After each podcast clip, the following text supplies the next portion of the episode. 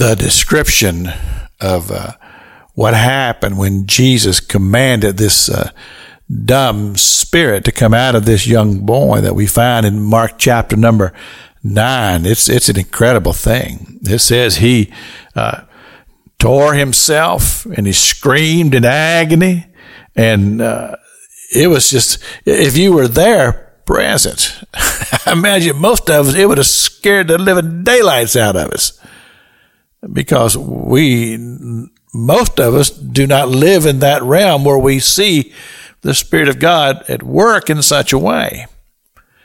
But it does tell us that there is spiritual activity of darkness. And many times we encounter it, but we don't recognize it or we don't acknowledge it. And certainly most people would never want to deal with it. Because as Jesus commanded that spirit to come out of that boy and all of the things that began to happen, and uh, he said the Spirit cried out and rent him sore, it says, and came out of him. And when that happened, it said it left that young man as if he was dead. And many in the crowd said that he was dead. But uh, Jesus took him by the hand and lifted him up.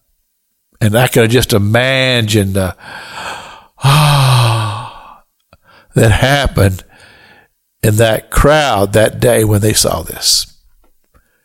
And then later, when uh, the disciples were with Jesus alone, they, they said, Why were we not able to cast that devil out?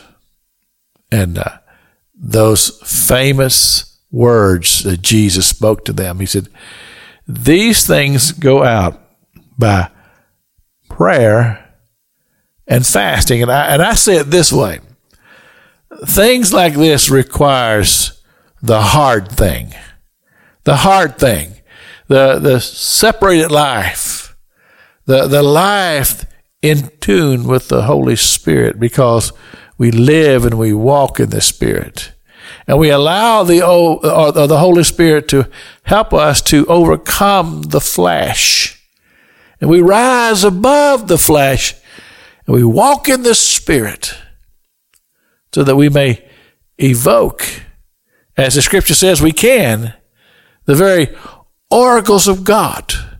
And in the name of the Father, we can cast a devil out because he who is within us is stronger than he who is of the kingdom of darkness.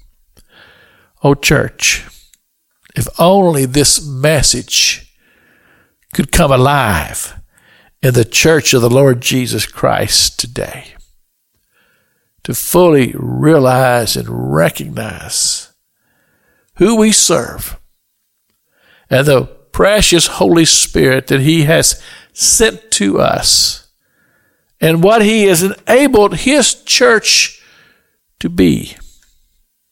If only if only we could fully embrace this and allow the Holy Spirit to do this tremendous work here on this earth. Oh my goodness, how things would change.